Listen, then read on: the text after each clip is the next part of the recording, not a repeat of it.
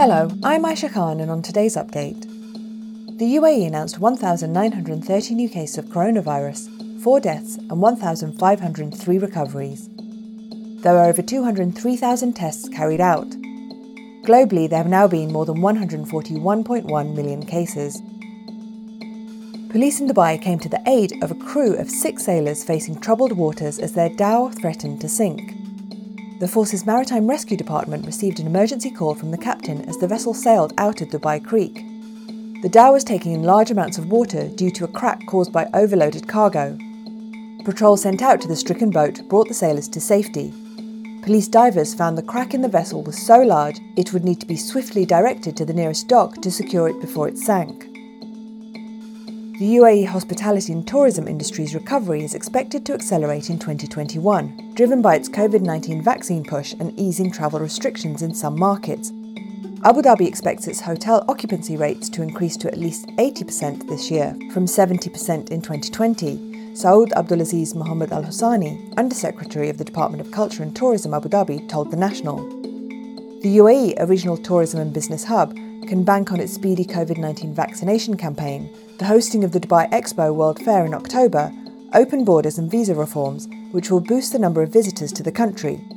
Abu Dhabi plans to expand its green list, which are countries, regions, and territories that you can travel from if planning a trip to the Emirate, and anticipates a growing number of countries to be added to it in the near future. A surge in cases in the parvovirus in Dubai has led animal experts to warn dog owners to vaccinate their pets to keep them safe. Vets, kennel managers, and owners have reported a steady increase of the highly contagious virus, which can be fatal in younger unvaccinated dogs. It cannot be transferred to humans.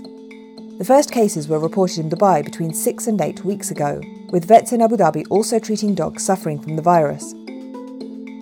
A fire on the slopes of South Africa's Table Mountain forced University of Cape Town students to move to safety on Sunday as campus buildings were set ablaze and firefighters used helicopters to bomb the area with water.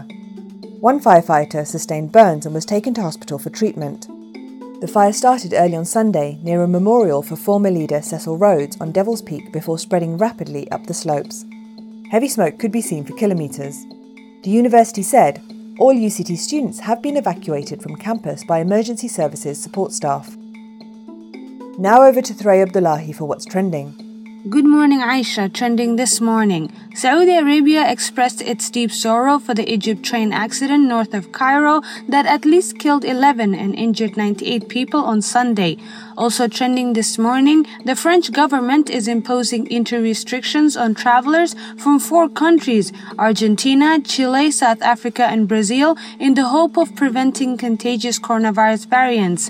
Finally, after two hours of peace talks with brother Prince William, Prince Harry may delay his return to Los Angeles to stay for the Queen's 95th birthday this week, according to royal sources.